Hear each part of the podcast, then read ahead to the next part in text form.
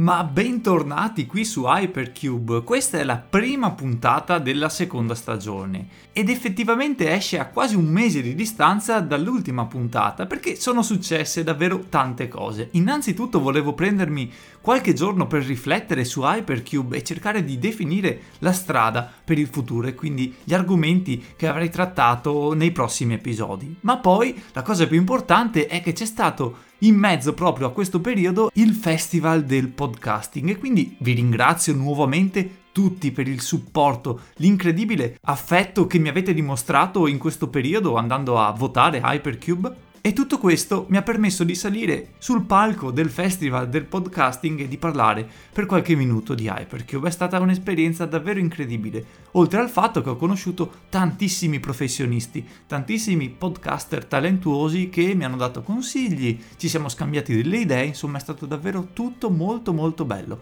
Grazie a tutti.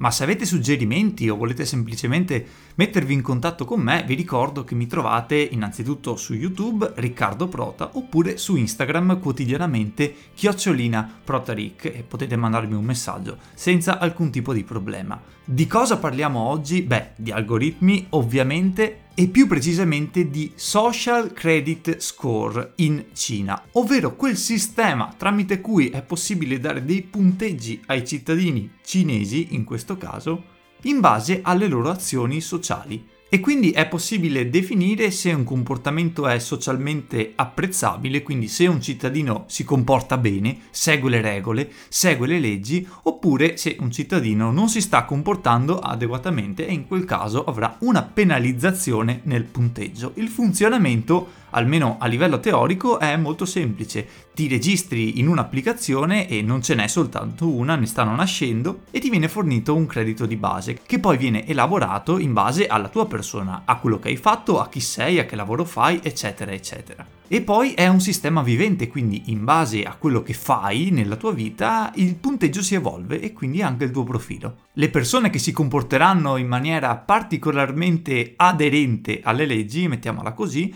avranno dei benefit, delle agevolazioni e potranno usufruire di servizi sociali che magari sono disponibili anche per altre persone ma in tempi più lunghi. Ecco, comportarsi bene in questo caso pagherebbe e ti permetterebbe di saltare delle code, prendere in prestito dei libri prima degli altri, tutto chiaramente facente parte della sfera pubblica. È un sistema non ancora diffuso a livello nazionale in Cina, ma solamente in due città, ma comunque l'obiettivo del governo cinese è di implementarlo a livello nazionale nei prossimi anni e ci tengono a specificare che questo vuole essere un modo per incoraggiare le persone a seguire le leggi, a comportarsi bene e a compiere delle azioni socialmente utili. Ecco, a me onestamente in questo momento viene in mente un episodio particolare di Black Mirror che vi consiglio di guardare. Si chiama News Dive ed è uno degli episodi più famosi. Non voglio spoilerarvi niente, ma stiamo parlando dell'episodio in cui le persone tramite un'app potevano votare i propri conoscenti o altri cittadini e quindi dare dei punteggi positivi o negativi in base alle azioni che queste persone compivano e poi il tutto aveva un impatto sociale, quindi se avevi uno score positivo eri una persona importante, se invece avevi uno score negativo, beh, guardatevi l'episodio. Quindi quando mettiamo in mano ad un algoritmo, perché chiaramente non ci sono delle persone che danno i punteggi dietro, ma c'è un sistemone, no, un algoritmo che fa i suoi conti e ti dà il numeretto che ti compete. Ecco, dare in mano ad un algoritmo una responsabilità del genere, soprattutto se si parla di una nazione come la Cina eh, che ha davvero milioni e milioni di abitanti, beh, il rischio è tangibile e la situazione può sfuggire di mano, mi verrebbe da dire, da un momento all'altro. Ma come funziona questo sistema di credito sociale a punteggio? Allora, come detto, è implementato in due città. Perdonate la pronuncia, ma penso si dicano Xiaomen e Fuzhou. Come già anticipato alla registrazione in queste applicazioni è possibile ricevere un credito base, che poi sarà modellato dalle nostre azioni future o dalla nostra storia. Tutti i dati che concorrono al calcolo di questo punteggio provengono da un'unica fonte che le raccoglie al compito di prenderle da varie fonti governative e quindi sanità, istruzione, occupazione, economia, eccetera. Ma com'è che viene modificato questo credito? Partendo da quello iniziale, cos'è che concorre a creare poi il tuo credito giornaliero? Innanzitutto le tue informazioni di base, quindi chi sei, dove vivi, l'educazione, che lavoro fai, quanti anni hai, sei sposato oppure no, insomma le famose informazioni di base di una persona. Ma poi puoi ricevere un credito positivo un bonus in base alle attività sociali che hai svolto, quindi se hai fatto volontariato, se ti sei comportato bene, se hai svolto determinate attività utili per la città in cui vivi. In parole povere, se hai aiutato anche tu a raggiungere uno stato di benessere sociale per la zona in cui vivi. Il terzo punto che concorre alla creazione del tuo credito è la tua affidabilità dal punto di vista fiscale, quindi detta in soldoni se paghi le bollette. E arriviamo al quarto punto che sono sicuro vi stavate aspettando tutti, il credito negativo, perché non è che si sale solo, si scende anche, si va giù col credito se uno compie delle azioni che non sono aderenti alla legge o adeguate alla società in cui sta vivendo. E qui si apre una marea davvero di discorsi che potremmo affrontare, limitiamoci col dire che se segui le leggi della città in cui vivi o dello stato in cui vivi, allora non dovresti preoccuparti di questo punteggio negativo. Se invece non fai le cose propriamente come andrebbero fatte, sarai sicuramente influenzato anche da un punteggio negativo. Attenzione però perché il credito positivo viene erogato purtroppo in un modo soggettivo, attenzione soggettivo, quindi non c'è un criterio unico per definire come, quanto, quando deve essere erogato questo famoso credito positivo che, ve lo ricordo, è basato sulle azioni socialmente utili e socialmente adeguate di una persona.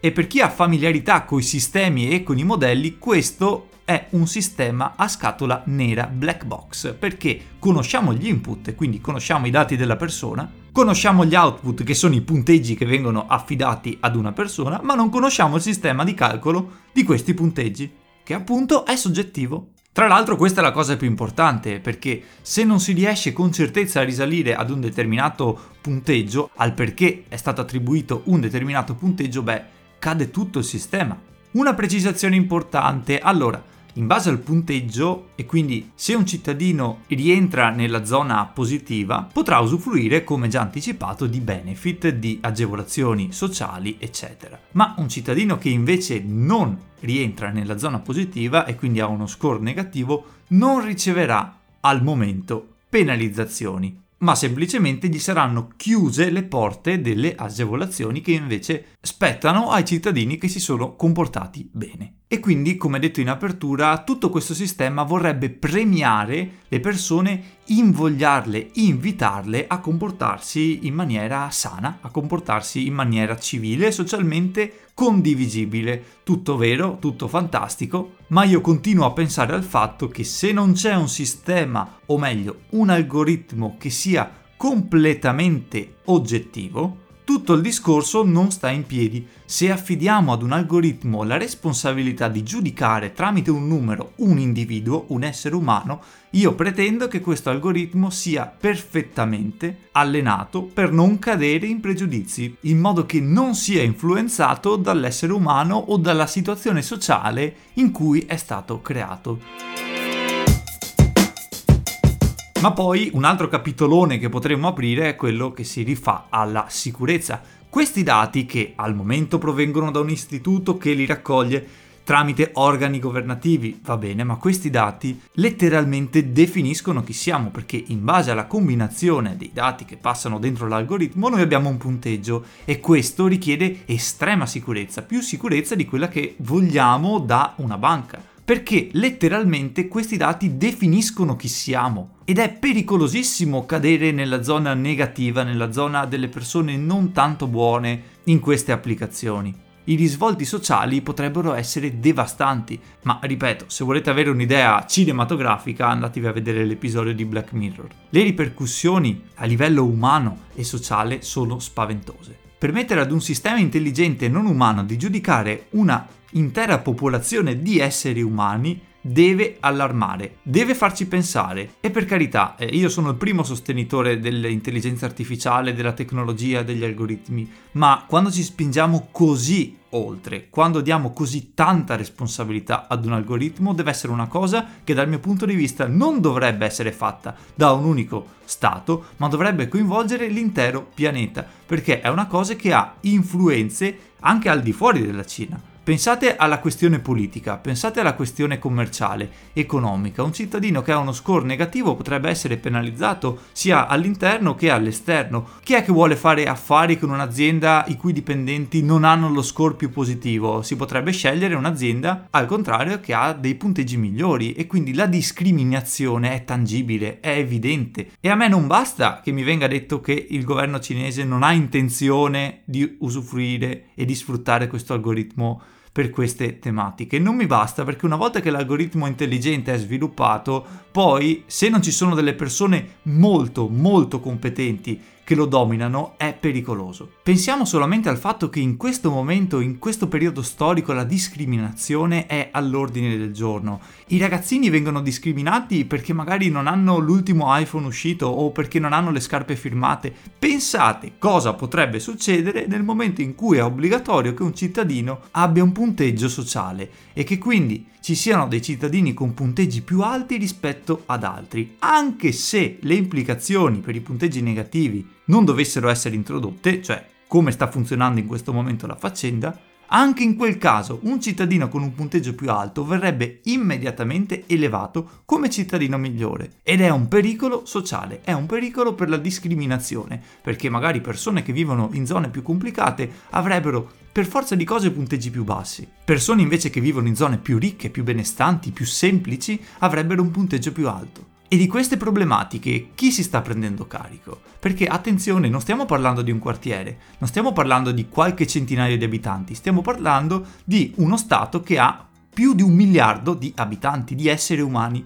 Non è una cosa da poco, non è una cosa che non ha influenza anche nel mondo occidentale, perché ripeto, il commercio e l'economia ormai è una cosa globale e quindi uno Stato che implementa un sistema del genere crea delle dipendenze anche all'esterno, Stati Uniti, non solo Europa, anche noi. E quindi se io generalmente sono positivo, molto ottimista per quello che è il futuro tecnologico che abbiamo davanti, allo stesso modo non posso che non essere d'accordo con il bravo Elon Musk che dice che l'intelligenza artificiale è pericolosa e che lui è molto preoccupato da questo aspetto. Io davvero condivido in pieno il suo pensiero in questo caso, perché un sistema intelligente che poi andrà a gestire un intero Stato deve essere il miglior sistema intelligente mai realizzato dall'uomo. Non possiamo permetterci di sbagliare, non possiamo permetterci di inserire dei pregiudizi, dei preconcetti dentro un algoritmo così potente, perché questo potenzialmente può avere un risvolto sociale positivo e quindi invogliare le persone a comportarsi bene, a seguire le regole e far vedere alle persone che si comportano bene che ci sono dei benefit, che magari possono saltare una fila,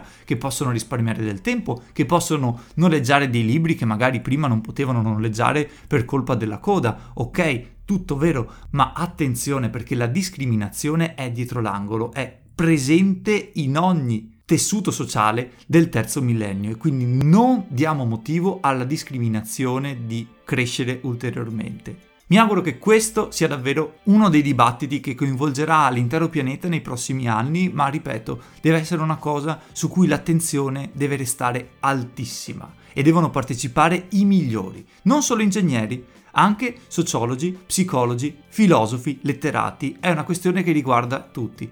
Va bene dai, io per oggi ho parlato anche troppo, però sono curioso di sapere cosa ne pensate, quindi potete farmi sapere la vostra opinione, il vostro parere dove volete. Su Instagram è il modo più semplice, secondo me, chiocciolina protaric, ma ci sono anche sugli altri social, Twitter sempre chiocciolina protaric o perché no, Facebook è Riccardo Prota. Quindi grazie a tutti per aver ascoltato questa puntata di Hypercube e noi ci vediamo come al solito al prossimo episodio. Grazie.